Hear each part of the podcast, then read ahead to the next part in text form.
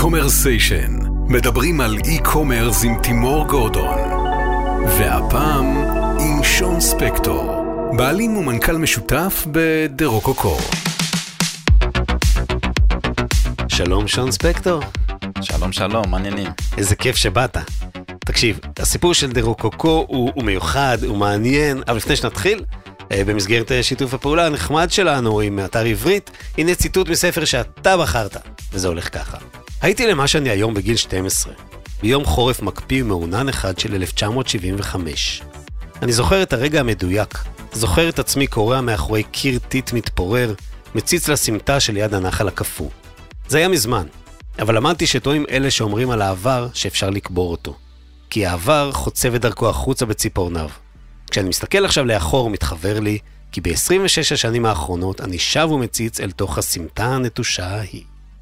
סוף ציטוט, וזה כמובן מתוך אה, רודף העפיפונים של ח'אלד חוסייני, הוצאת מטר, בתרגום של צילה אלעזר. אחד הספרים, למה בחרת דווקא אותו? האמת שהייתי עכשיו לאחרונה בחופשה ביוון, ופשוט זה, זה הספר שקראתי, מאוד התחברתי, אה, לא משהו יותר מדי מעבר. טוב מאוד, לא, אני חושב שלא צריך להסביר דברים שמתחברים לזה רגשות, אתה יודע. לגמרי. אה, אז אה, רק מזכיר, אתר ואפליקציית עברית נותנים לנו, לכם, 10% הנחה על ספרים דיגיטליים וקוליים בהקלדת קופון, תימור 2022. אה, יאללה, תהנו, תורידו, תקראו, זה הכי חשוב. שון, בוא נתחיל מההתחלה. איך- איך התחילה דה רוקוקו? כן, טוב, אז uh, אחותי, רומי ספקטור, uh, שרוב האנשים בטח מכירים אותה, uh, בהקשר של דה רוקוקו, היא אחותי ושותפתי. Uh, אני לוקח אותך חמש שנים אחורה, היא פתחה עמוד אינסטגרם אה, שמאוד הצליח. אה, ככה זה היה יותר סוג של fashion blog, היא התעסקה בעולמות האופנה, beauty, lifestyle, וככה זה באמת היה התחלה אה, של עולמות הבלוג אה, באינסטגרם, ובאמת אה, היא צברה תאוצה מאוד יפה. אה, לאט לאט אה, היא קיבלה כל הזמן בקשות מעוקבות אה, אה, על יותר ויותר תכנים בעולם האופנה, אולי אה, תייבאי בגדים, אולי תייצרי בגדים, אנחנו רוצים, רוצות אה, אה, בעצם לרכוש את מה שאת לובשת. אה, ואז היא באמת אה, החליטה ככה אה, להרים את הכפפה בנושא. היא החליטה ללכת על אה, יבוא של בגדים, מצרפת ואיטליה, ככה לנסוע לתערוכות ולעשות פופ-אפים בצורה רבעונית. עכשיו, ההחלטה העסקית הזאת לעשות דווקא יבוא, זו החלטה שבעצם תתן את הבסיס לדה-רוקוקו ובסיס מאוד טוב. למה? מאוד מאוד קשה בעולם האופנה להיכנס מההתחלה בעולם הייצור. Uh, אני מאמין שאתה יודע, אבל המינימום לייצור בכמויות uh, uh, הוא מאוד גבוה. ובהתאם לכך, המגוון שרומי יכלה להציע באותו זמן הוא מאוד נמוך, אה, ולכן הייתה חייבת להתחיל ביבוא. אז באמת היא, היא רצה על היבוא הזה, ולהבדיל מהיום, שהיום אנחנו חברה שהיא אה, 100% יצרנית, אנחנו מייצרים גם בטורקיה וגם בישראל. אה, אז באמת היא התחילה בפופ-אפים, וגם בהקשר הזה, היום אה, דה רוקוקו מוכרת 70% אונליין ו-30% point of sale בחנות הפיזית. אז רגע, תכף באמת נגיע לחיבור הנורא מעניין הזה והדרך הזו, אבל התחל, התחלתם בעצם בתור רוני, רומי אפשר להגיד שהייתה fashionista נכון. של עולמות האינסטגרם וכולי, ואיכשהו, אפשר להגיד, הלקוחות הפוטנציאליות שלה משכו אותה לכיוון לפתוח את העסק שהוא, כן. שהוא משהו היום ביחד איתך. תגיד, מה המקור השם, אם כבר נכנסנו לזה? אה, אז זהו, דה-רוקוקו זה, זה, זה בסך הכל היה הכינוי שלה בסימס, אבל אני רגע, אני אחזור איתך לסיפור של, אה, של ההקמה של דה-רוקוקו, אז אוקיי. באותה תקופה, קודם כל הפופ-אפים הלכו בצורה באמת אה, מוצלחת, זה היה מדהים. אה, זה היה פופ-אפים רק רבעוניים, ובמקביל אני בכלל הייתי סטודנט להנדסה, שנה שנייה באוניברסיטת בן גוריון, קורסים יסודיים, מתמטיקה, פיזיקה, תכנות, אה, עם הלשון בחוץ אה, אה, בהקשר הזה. ואז אני זוכר שיום אחד הייתי, ככה הייתי, הייתי לומד יותר בספרייה באוניברסיטה. הייתי הכי רחוק ממה שקורה במרכז עם הפופ-אפים של רומי.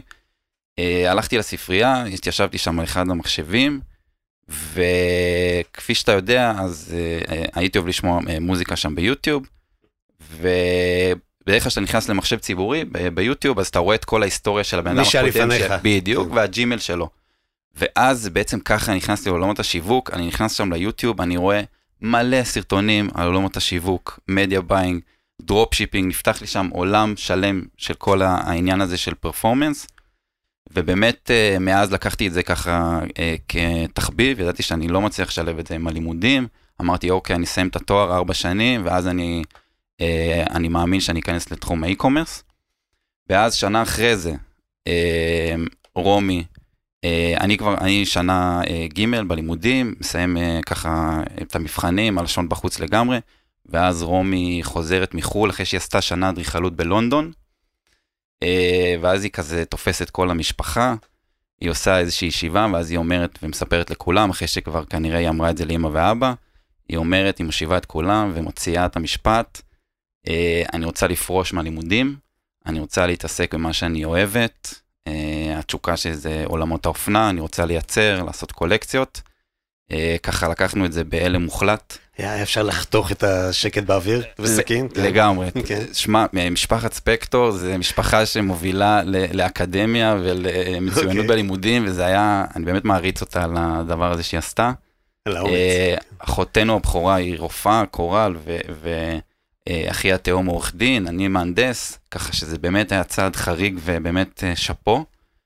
ומאותו רגע החלטנו שאנחנו נהיים שותפים. אני כבר סיימתי את השנה השלישית, אז ככה יכולנו ככה להתחבר, ואמרנו שאנחנו ניקח את אה, דירוקוקו הכי רחוק שאפשר, כשאני אה, באמת מביא לשולחן את העולמות היותר הפיננסי, אה, לוגיסטיקה, פרפורמנס וחדשנות, ורומי, כל הקריאייטיב, עיצוב וייצור, וכמובן את העמוד אינסטגרם שלה, שהוא היום עם כמעט 150 אלף עוקבים, mm-hmm. שזה לא בא ברגל ויש שם המון תחזוקה. וזהו, מפה לשם, ארבע שנים אחרי זה, אה, יש לנו היום 20 עובדים, אה, צפי ל-30 אלף הזמנות, ובניין מטה בנווה צדק, עם, אה, שבעצם רכשנו אותו מדרוקוקו, עם מחסן, חנות, משרדים, וזהו. זה, זה בערך הסיפור. וזה סוף הסיפור, זה, זה רק ההתחלה. כן, זה הסיפור של דרוקוקו. כן, ככה הגעתם מהר מאוד לאן, לאן שאתם נמצאים היום, אבל תקשיב, אתה יודע, דיברת על מלאים, תכף אולי נגיע לזה, אבל לפני מלאים יש מגוון, מה אתה מוכר, ולמי אתה פונה. אז מה באמת הייחוד של דרוקוקו? אז כן, האמת שמנעד הלקוחות של דרוקוקו הוא, הוא די מגוון, הייתי אומר, אבל אם הייתי צריך לשים את האצבע על האוכלוסיית גיל, אז זה באמת אה, גילאים 24 עד 45. רגע, רק נשים אבל. רק נשים okay, אוקיי, כמובן. חשוב. רק נשים. אה, נשים שהן יותר אה, קרייריסטיות, עם הכנסה שהיא כבר יותר סדורה. יכול להגיד לך שיש לנו לקוחות שהן באמת מאוד מאוד חזק, חזקות במשק הישראלי, וזה משהו שכיף לראות באמת נשים אה, מספר 1-2 בחברות הייטק בארץ, אה, פוליטיקאיות, וזה ככה כבוד גדול בשבילי ובשביל רומי, לראות אותן כל יום חמישי קונות את הקולקציות. וגם האוכלוסיית גיל היותר אה, אה נמוכה, למשל 20 עד 24, שזה יותר חיילות וסטודנטיות, אז אנחנו כן יודעים לפנות לקהל יעד הזה עם uh, קולקציות כמו בגדי ים ומשקפי שמש, ששם כן אנחנו שמנו לב שהקהל הזה כן מוכן להוציא את הכסף, וזו בעצם גם הפריצה הגדולה של דרוקוקו, זה היה בעולמות הבגדי אה, ים, mm-hmm. ששם אנחנו באמת ככה מייצרים כמויות יותר גדולות, בקיץ האחרון uh, יצרנו 20 אלף uh, בגדי ים. שזה היה איזשהו מיילסטון, אתה... כמה, טוב, בגדי ים המידות הן טיפה שונות, אבל בדרך כלל מה, אתה לוקח חמש מידות לפריט? זהו, הבגדי ים יש לנו אקסטרה סמול, סמול, S פלוס, מדיום, לארג', אקסטרה לארג'. אה, הרבה. זה שש מידות. יחסית לבגד ים זה הרבה. כן. אוקיי. אה, ובקולקציות האחרות? אה, בדרך כלל זה אקסטרה סמול עד לארג'. אוקיי. לפעמים גם יש לנו... לא חוסכים. כן. זה מעניין. עכשיו כן. תגיד, יש, אתה מרגיש או רואה שוני בלקוחות בין אלה שקונות בחנות לבין אלה שקונות באונליין? לא, לא, לא בדיוק קורה שוני. Mm-hmm. Uh, בסופו של דבר, בדרך כלל אני אראה שהזמנות ראשונות מבוצעות uh, באונליין. Uh, ככה זו, זו הפתיחה לעולם של דרוקוקו. Uh, ובאמת, ב, מה שאנחנו מנסים לעשות זה ברגע שלקוחה קנתה באונליין, להביא אותה לחוויה השנייה שאנחנו נותנים, שהיא בעצם החנות. Mm-hmm. אז uh, בדרך כלל הזמנה ראשונה באונליין, תקבל עוד איזושהי הטבה מסוימת כדי להגיע לחנות. אה, ולחוות ככה את כל אה, החוויה הזאת ש, אה, שנקראת דרוקוקו. אז אתה תיארת קודם כמויות של, אתה יודע, 30 אלף הזמנות, אני מניח שזה יגיע לאזור המאות אלפים. איך באמת מייצרים מערך תפעול שיענה לסטנדרטים, כמו שתיארת, לקהל שלך, הם לא יחכו עכשיו שבועיים למשלוח? הן רוצות, אני מניח, מהר, מדויק, שמה שהם הזמינו יש את זה בדיוק. איך מנהלים את זה?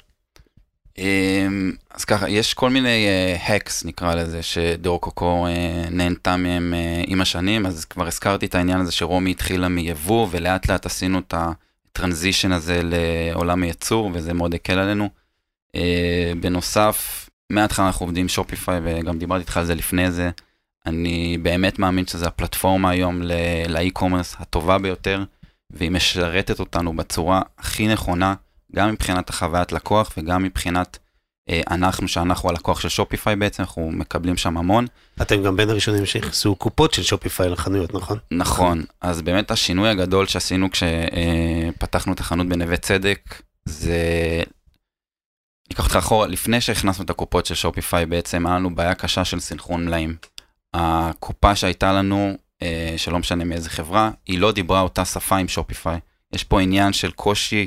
בייצור אינטגרציות עם שופיפיי, וזה גרם לזה שהמלאים לא היו מסונכרנים, הדאטה אה, של הלקוחות לא היה מסונכרן, היה קושי לבצע מועדון לקוחות, אה, שככה שידבר בשתי השפות, ובאמת אה, נוצר פה איזשהו קושי שהיינו צריכים לענות עליו, ובאמת השופיפיי POS נתן לנו מעלה, מענה מושלם לדבר הזה. כמובן שיש קשיים ויש מכשולים בעניין הזה של ה-POS.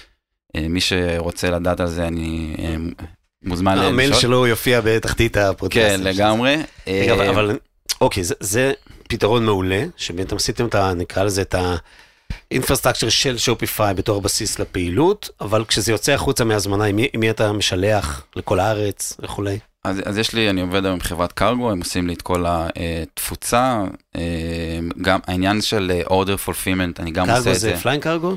או קרגו אחר. קרגו אקספרס. קרגו אקספרס, כן, אוקיי. כן, יש הרבה חברות. יש המון קרגו, כן. אבל האמת שאנחנו מאוד מרוצים אה, מהחברת משלוחים, ובאמת עושים לנו את התפוצה. תוך כמה זמן אתה מצליח להגיע? שמע, היום, אה, בוא נגיד את האמת, המשלוחים מגיעים תוך יום עסקים אחד. מדהים. וזה יוצא מצפון תל אביב. וזה רוב נכון? החברות ככה. גם Terminal X שאומרים next day, אני אגיד לך יותר מזה, הם נותנים באותו יום, הם עושים את אפקט ההפתעה ונותנים את המשלוח באותו יום. אבל אתה לא עובד מאיזשהו מרלוג, באשדוד אתה עובד ממחסן בצפון תל אביב. נכון, נכון? אז יש לי גם מחסן במחסן בצפון תל אביב, וגם יש לי את השירות לקוחות בנווה צדק, שהאק הנוסף הוא שבעצם יש לי את החנות שתומכת באונליין, העסק e-commerce הוא עובד המון על פיקים, וכשאנחנו משיקים קולקציה בימי חמישי כל שבוע בשעה 6, אז נוצר פיק מאוד גדול בימי ראשון ושני שצריך בעצם אה, למלא את כל ההזמנות האלה, בעצם to fulfill all the orders, והמזל הוא שיש לי בעצם את המוחות של החנות שיכולות אה, לתת יד בעצם לשירות לקוחות, ואז הצוות של השירות לקוחות הוא נקבע בעצם לפי קצב הטיפול בטיקטים, mm-hmm. שזה מיילים, צ'אטים וטלפונים, והוא לא נקבע לפי פיק של הזמנות. מדהים. ו- וזה הכל בבית? השירות הוא בבית? כן. אה, כל העניין של האריזות הוא בבית. לא, השירות ש... מענה אה, כמו כן, שאמרת. כל, כן, כל העניין של ה-customer service הוא אצלנו כן. בבית, אנחנו נותנים איזושהי אה, חוויית בוטיק, וזה מאוד חשוב, וזה כן. גם מאוד עוזר לעניין של ה-returning customer rate, שהוא ככה אה, מאוד גבוה אצלנו בדרו קוקו. תכף נגיע ללויאלטי, מה שקורה אידליסט, נכון? אבל uh, עוד לפני זה, כי יש פה קבלת החלטות, תשמע, אתה הקמת עסק מאפס, ואתה שלבי הקמה, כי באי-קומרס ודיגיטל אתה כל הזמן מקים, זה אף פעם לא מוכן. ויש כל מיני צמתים שבהם אתה נדרש להחליט מה אתה עושה בעצמך, כמו השירות, ומה אתה מוציא החוצה, כמו הפצה. אוקיי, אז, אז בעצם, מה, יש לך איזושהי מדיניות קבועה שאתה אומר, אני קודם כל מעדיף בבית ורק אם לא להוציא החוצה, או אד הוק? אמ, כן, האמת זו שאלה טובה. אמ, כרגע, מה שאנחנו עושים אה, אה, ב outsource, כלומר לא עושים בבית, אה, זה ה media buying, שזה משהו שאני הייתי עושה עד היום בעצמי. עוד מימי בן גוריון ביוטיוב. כן, כן, אני מגיע מעולמות ה performance, והיה לי קשה אה, לשחרר את זה, אבל השכלתי אה, לשחרר את העניין הזה, כי באמת אה, לקח ממני הרבה זמן, וככה הייתי פרפקציוניסט בעניין הזה. אבל כן, מתי אני לוקח מיקור חוץ, אז הסוכנות שאני עובד איתה, בסופו של דבר, נגיד אני משלם 15% מה media buying, מתקציב השיווק, אז ה-15% האלה, הדלתא הזה, הוא צריך להיות, הערך שהוא נותן לי, הוא צריך להיות אה, אה, לפחות כמו העלות האלטרנטיבית בלהביא עובד in-house שיעשה את זה. אז אה, אני לא חושב שכל הסוכנויות מצליחות לעשות את זה, אה, אבל בסופו של דבר כן רגע שאני צריך לשחרר את זה כרגע, כדי להתעסק יותר בדברים שהם מקרו אה, ובניהול. אה, יכול להיות שכן אני אכניס את זה בסוף in-house, את העניין הזה של ה-media buying, כי זה מאוד חשוב. עוד משהו שאנחנו עושים ב outsource, שלא יודע אם כל כך מדברים על זה בדרך כלל ב e-commerce, אבל ניהול חשבונות. שאני כן רוצה להביא את זה הביתה אבל. אבל כל הקריאייטיב שרומי עושה, כל האתר, הכל אנחנו עושים בתוך הבית ויש לנו את הנגיעה בדברים האלה וזה מאוד מאוד חשוב לנו. והייצור, איך, איך משגיחים עליו שהוא יעשה? זהו, אז רומי ככה אה, מנהלת את העניין הזה של הייצור והעיצוב, אה, זה לא פשוט. אנחנו, היום אנחנו מייצרים גם בישראל וגם בטורקיה. אה, אני לא צריך להסביר לך שבעולם האופנה יש המון המון פלטות וקשיים, אבל מתמודדים איתם, והעניין הוא פה ניסיון. אנחנו כבר ארבע שנים בתחום, וזה נשמע קצת, אבל עוברים המון. ואנחנו פשוט יודעים כל הזמן איך לכסות, סליחה על המילה, לכסות את התחת ב, אה, ב, בייצור כדי אה, להגיע למוצר המושלם, ובאמת, האני מאמין שלי ושל רומי זה, עם כל הכבוד לשיווק, זה שקודם כל ה product אה, לשאוף לשלמות, ואי אפשר להגיע למוצר מושלם, אבל כן לשאוף לשם, וגם ה-customer service, אנחנו קוראים לזה ה-king וה-queen של ה e-commerce לפחות. good. אז עכשיו הזמן לדבר קצת על ה-Delist, על ה-Loyalty program שלכם, איך זה עובד? על מה זה בנוי? אז לא אה, טכנית מבחינת המועדון לקוחות זה כן דליסט זה, זה השם של המועדון לקוחות שלנו. הדה זה לקח, נלקח מה, מהשם דה רוקוקו הרשימה. בעצם מועדון לקוחות זה משהו שאני רציתי לעשות באמת מהשנה הראשונה של דה רוקוקו. אני חושב שה... הבקשה שהכי חזרה מלקוחות, באמת ברמה שבועית זה, מתי אתם עושים מועדון לקוחות, מתי אנחנו נקבל הטבות על היותנו אה, עוקבות נאמנות, אה, וזה משהו שתמיד רציתי לעשות, אבל היו שני קשיים שעד שהם לא טופלו לא יכולתי לעשות את זה. אחד מהם היה באמת ההטמעה של ה-POS, שהקופה בעצם תדבר עם האתר אינטרנט. לעשות היום מועדון לקוחות רק באתר שהוא לא ידבר עם החנויות, זה פשוט, זה בלתי, זה, זה לא אפשרי, זה לא הגיוני בכלל. וגם המעבר שלנו שנה שעברה לשופיפיי אה, פלוס, שזה בעצם התוכנית אה, הכי מתקדמת של שופיפיי, שבעצם הקנתה לנו אה, כן להכניס את כל הפיצ'רים שלמועדון לקוחות יש להציע. כן היה צריך לעשות כל מיני פיתוחים בתוך הצ'קאוט, ושופיפיי לא מאפשרים לעשות את זה עד שמגיעים לשופיפיי פלוס. אז באמת כאילו הייתי צריך לעשות תיק על שני הדברים האלה.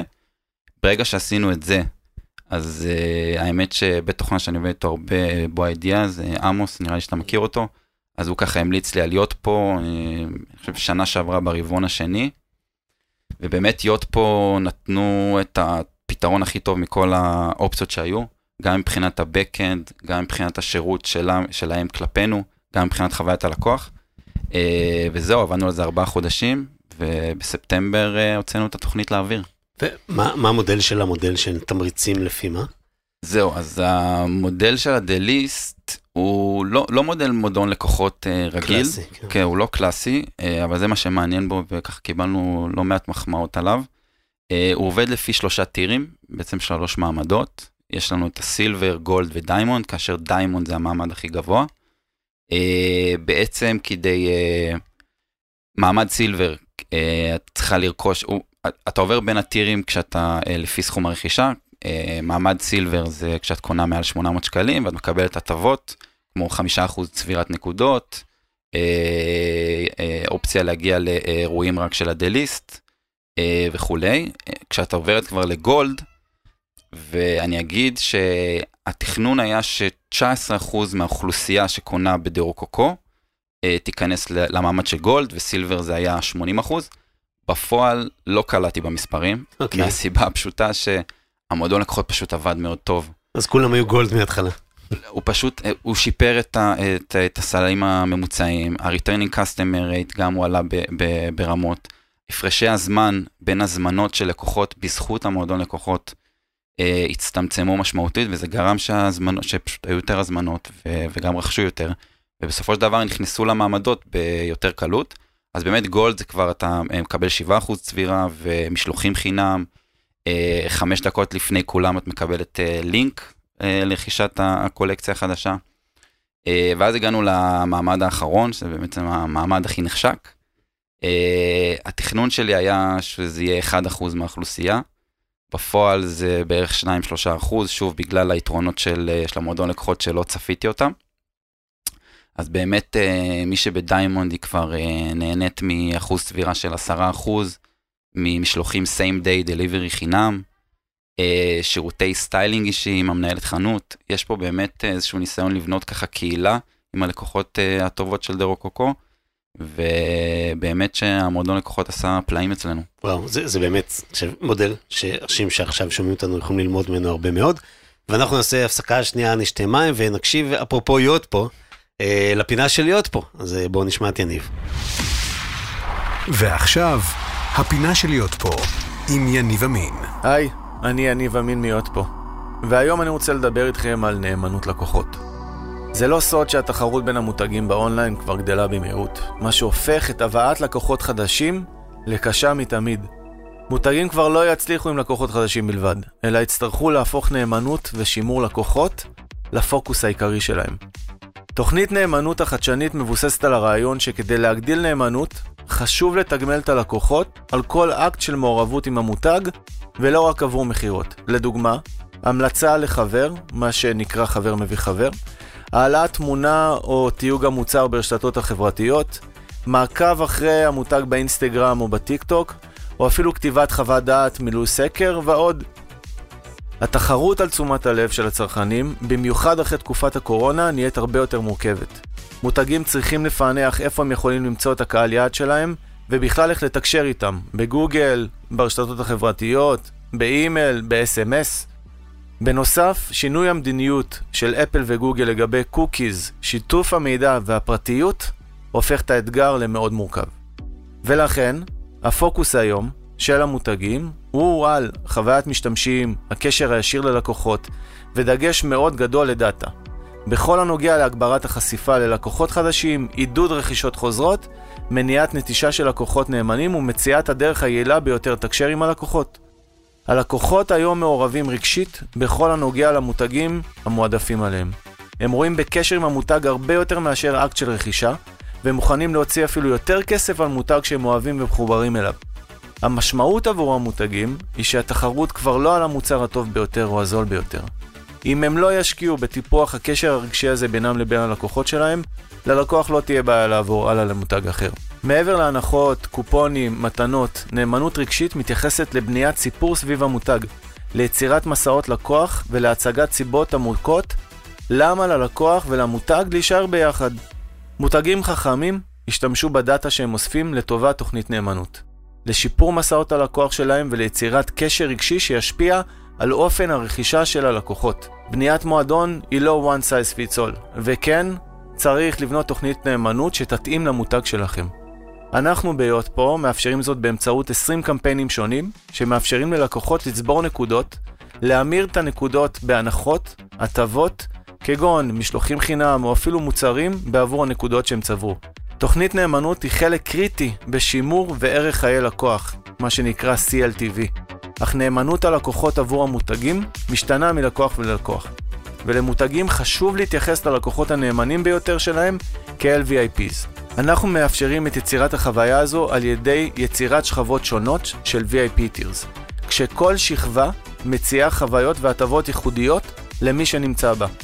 על ידי יצירת השכבות האלה, מותגים יכולים לבנות תחושה אמיתית של קהילה בקרב הלקוחות. העובדה שרק ללקוחות בשכבת VIP טיר מסוימת יש גישה להטבות מיוחדות, תגרום ללקוחות להרגיש מוערכים באמת ולהבין שהנאמנות שלהם חשובה. מה שיביא למערכת יחסים העמוקה יותר ולעלייה ב-CLTV. אנחנו רואים שמותגים עם תוכנית נאמנות חזקות ומותאמת אישית, מגדילה את ההכנסות פי שתיים וחצי יותר, מהר יותר מהמתחרים שלהם. בנוסף, התוכניות מגדילות את עגלות הקנייה הממוצעת, average order volume, בכ-8% ואת עלות הרכישה של לקוח בודד ב-53%. ערך חיי הלקוח גם כן גדלים, ה-Lifetime Value, בכ-65%. אני מאוד מקווה שאתם מצליחים להבין מה הכוח של תוכנית נאמנות באתרי e-commerce. אנחנו בהיות פה נשמח לספר לכם עוד, להתראות בפינה הבאה. אוקיי, אז uh, תודה ליניב מיות פה. Uh, שון, דיברנו קצת בשיחות המקדימות שלנו על uh, השינויים שנדרשתם ואחר כך עשיתם ולאן זה הביא אתכם uh, בשנות הקורונה, ש- שהעולם התהפך לנו, אתה יודע, מול העיניים. אז מה באמת, איך, אתה סיגלת את הביזנס שלך להמשיך לצמוח בתקופה לא פשוטה, למרות שכל האיקום צמח בכל העולם, זה עדיין לא אותו דבר. כן, אה, האמת שהתקופה של הקורונה הייתה מטורפת. אה, בארבע שנים האחרונות אז אה, באמת צמחנו במספרים תלת ספרתיים והרבה בזכות גם הקורונה. בקורונה באמת הייתה אדפטציה מאוד גדולה של השוק לתחום האונליין, וזה שהקניונים היו סגורים והחנויות רחוב גם באיזשהו שלב היו סגורות, זה גם עזר לנו באונליין. זה שעולם התרבות היה סגור ואנשים קנו יותר אופנה, כמובן גם עזר. ובאמת הייתה לנו צמיחה מאוד יפה אה, בקורונה, אה, אבל כן היינו צריכים אה, להתמודד עם כל מיני סיטואציות, למשל סגירת השמיים. אז אה, היינו צריכים לעבור לגמרי, לעשות איזשהו אה, מעבר מעולם היבוא, שעדיין היינו בו, היינו חלק יבוא, חלק ייצור, ועשינו מעבר לחלוטין לעולם הייצור, ויותר ויותר ייצור בארץ, כדי באמת לענות על הביקושים שראינו שגדלו בארץ. ועל זמני אספקה אה, והריסטוקים שהיינו צריכים לעשות, ודווקא ייצור בארץ נתן לנו את היתרון הזה לייצר מהר ולקבל את הסחורות אה, אה, הרבה יותר מהר. וככה תפסת איזשהו אדוונטג' על, על המתחרים. כן, לגמרי, ועוד איזושהי אה, השלכה שבהתחלה נראתה מאוד מאוד מאיימת, באותה תקופה אנחנו עדיין היינו מאוד מושתתים על העניין הזה של פופ-אפים, פופ-אפים ככה ברמה חודשית, אה, לא הייתה לנו עדיין חנות, והייתה הגבלה של משרד הבריאות למספר האנשים פר מטראז', פר מספר הקופות, פר מספר העובדים. באמת, זה השתנה כל חודש, לא ידענו בדיוק איך אנחנו מטפלים בדבר הזה. בסופו של דבר, אה, יכולנו אה, להביא לקוחות לחנות בין אה, ארבעה לקוחות לשישה לקוחות, ואמרנו, אוקיי, מה אנחנו עושים? בפופ-אפ מגיעות 400-500 בנות על פני יומיים. יש שם פיקים שזה יכול להיות גם 50-60 בנות שמגיעות באותו זמן. מה, מה אני עושה? אני חייב את הפופ-אפים האלה. באמת חשבנו וחשבנו, ואז עלה לי הרעיון לעשות בעצם אה, תוסף booking באתר. וכן, זה, זה סיפור קצת הזוי, ולקוחות אה, שילמו 30 שקלים, אה, מעין דמי רצינות, והן יכלו לקבוע בטווחים של חצאי שעות את הזמן שהן רוצות להגיע ולראות כל הזמן בצורה דינמית כמה אנשים יש ב slot שהן בחרו. הן בעצם קנו איזשהו entrance ticket. ואם הם קנו פריט זה ירד להם... בדיוק, ובמידה והם קנו פריט זה ירד מהסכום, ואם הם גם לא מצאו פריט, אז כמובן שהחזרנו, כן, זה, זה עבד מדהים, ו, וגילינו שהיתרונות של זה זה פשוט mind blowing. אה, יכולנו להתאים את עצמנו מבחינת מלאים. אנחנו ידענו כל הזמן כמה אנשים מראש מגיעים. זה לא כמו פופ-אפ שאתה אומר, אוקיי, אולי יגיעו פעם 300 אנשים, אולי יגיעו פעם 400 אנשים. אתה פשוט יודע בצורה מסודרת שמגיעות 6 בנות כל חצי שעה, אתה מנהל את כוח האדם שלך בצורה כזאת, ו- והיתרונות היו פשוט מטורפים. תקשיב, היה אצלי לפני, אני כבר לא זוכר חצי שנה, המייסד של ביר בזאר, אבי מוסקוביץ', והוא סיפר שמתוך הצרכים שלהם והמצוקות אה, שלהם, הם הקימו את, את PDQ, שזה בעצם אה, מוצר שונה לגמרי, שהוא מוצר בתחום השילוח, שבינתיים כבר עשו עליו גיוס כסף, הם עשו איזה ספליט לגמרי, זה לא, זה לא ביר בזאר, זה כאילו שתי חברות שונות, לא חשוב מי הבעלים, גם יש בעלים בהפרדה, אבל מתוך הצורך שלהם נוצר מוצר. עכשיו אני עושה אנלוגיה למה שאתה עשית, תפתח את זה כמוצר שהוא לא של דירוג קוקו. אפשר לעשות את זה ממש משהו מדהים. האמת שאנחנו עד היום עובדים עם זה, ו... וככה... תתחיל למתג את זה ותמכור את זה לאחרים. האמת, רעיון לא רע. בוא נדבר על זה אחר כך. רעיון לא רע. אוקיי, אבל זה מאוד יפה, וגם אתה יודע, לפתח דברים מהר זה לא קל, וזה יופי של דבר, אני שפעם שאתה שומע על זה. אגב, אני חושב שיכול להיות שמותג שהוא יותר עממי ובסיסי, והוא לא דה רוקוקו, לא היה מצליח, אתה יודע. נכון, יש לנו את היכולת גם בכלים אורגניים ככה ליצור הייפ מסוים אמ-המ. ולמכור כרטיסים, יכול להיות שלא לכל חברה זה מתאים, אבל לנו זה ככה ישב מאוד טוב. אז, אז דיברת על השמיים שנסגרו, ועכשיו השמיים ועוד איך פתוחים, כמו שאומרים, עם כל הצרות, זה מתחיל להיפתח יותר ויותר. ואתם אה, מסתכלים קצת החוצה, שואפים, שואפים לחו"ל? לגמרי. Uh, הייתה לנו בהצלחה איזושהי, אה, בעבר היה לנו איזושהי אה, הצלחה בחו"ל. אוקיי. Okay. אבל מבחינת תשתיות אנחנו לא היינו שם, לא היינו מוכנים לזה, זה עדיין היה הפריצה הגדולה שלנו בישראל. אה, זה היה דרך כמה משפיעניות שפשוט בצורה אורגנית לבשו את הפריטים שלנו והעלו את זה לאינסטגרם, ובאמת קיבלנו פתאום מאות הזמנות לחו"ל. לא ידענו מה לעשות, אני אומר לכם, באות, באותה תקופה הייתי שולח משלוחים עם דואר ישראל ברמה כזאת. היום אנחנו עובדים עם אה, DHL, המיתוג שלנו עדיין לא היה שם, ה-customer service לא ידע לתת מענה לדברים האלה. ובאמת אה, לא ידענו לנצל את אותה פריצה. אה, אבל היום אנחנו הרבה יותר מוכנים, עשיתי הפרדה בין שני אתרים, היום יש אתר ישראלי שהוא במטבע שקל, יש אתר בינלאומי, מטבע דולר, שהוא פונה רק לחו"ל, שני דומיינים נפרדים, שיווק שונה. גייסתי, גייסתי עכשיו מישהו לצוות של הפרפורמנס. ותגיד, לפתוח חנות פיזית איפשהו באירופה? זה, זה, יש חלום כזה, okay. אוקיי. לגמרי, לגמרי יש חלום כזה, ככה ניו יורק, פריז, לונדון. תשמע, מעניין. זה לגמרי חלום. יש משהו שאני, אתה יודע, נורא רוצה לשאול אותך, כי אחד החסמים שיש למותגים, שמובחנים, כמו שלכם, זה למכור בזירות סחר, נגיד בזלנדו. אבל אתה רואה בכל זאת בזלנדו מותגי על שנמצאים שם, והאם אתם השתעשעתם ברעיון הזה של למכור גם דרך זירות סחר, שאתה, יש לך פחות שליטה בלקוחה וכולי וכולי, ובאיך שזה נראה ובמי יושב לידך, אם זה משהו ש, ש, שבחנת או שאתה תבחן בעתיד? האמת שלא לא יצאנו כך לדבר על, ה, על הנושא הזה, אבל uh, זה, זה פחות כרגע מה שמרגיש לנו, שבוער בנו. באמת בוער בנו להיכנס לחו"ל, אני מאמין שתוך שנתיים המכירות לחו"ל גם יעברו את המכירות לישראל. אני חושב שיש לנו פוטנציאל אדיר אה, לפרוץ לחו"ל. רגע, זה אומר להקים גם איזשהו מרכז לוגיסטי מחוץ לישראל? כנראה שכן, אם, כן. ה, אם המכירות באמת... כי, אה, כי הים הזה הוא חסם. חייב, אם כן. באמת, אם המכירות יעבדו כמו שצריך, גם יש כל מיני case studies של חברות שניסו לעשות את זה בלי מרכז לוגיסטי בחו"ל, כן. וזה לא עבד, אה, ולמדנו מזה, אני חושב, כל התעשייה פה בארץ, ואני חושב שזה בא ביחד. תשמע, יש עניין שהוא קצת פוטוריסטי, התחלנו לדבר על העתיד כזה לקראת סיום. אמ, אני, מתוך החיים שלי, מתוך ההתנסות המקצועית שלי, יש עכשיו הייפ מאוד מאוד חזק סביב M&A's, רכישות של מותגי e-commerce. חברות גדולות קונות חברות מתחילות או, או יותר קטנות כרגע, uh, מתוך רצון uh, להשביח אותם ולהפוך אותם או לחלק מהאסט שלהם, או יום אחד אולי למכור למישהו אחר. אני יודע שאתה לא על המדף, ובכל זאת אם תבוא הצעה מעניינת זה משהו שתשקלו? אמ, שוב, גם, גם על הנושא הזה, אה, אנחנו לא כל כך מדברים עליו, אמ, אבל העובדות הן כאלה. הפוטנציאל צמיחה כרגע של דורוקוקו הוא פוטנציאל צמיחה מטורף. האופציה שאנחנו נכנסים לחו"ל, איך אפשר לתמחר את זה בכלל? אה, גם השנה אנחנו אולי כבר ירדנו מהצמיחה התלת ספרתית, אבל גם 60-70 אחוז צמיחה משנה לשנה.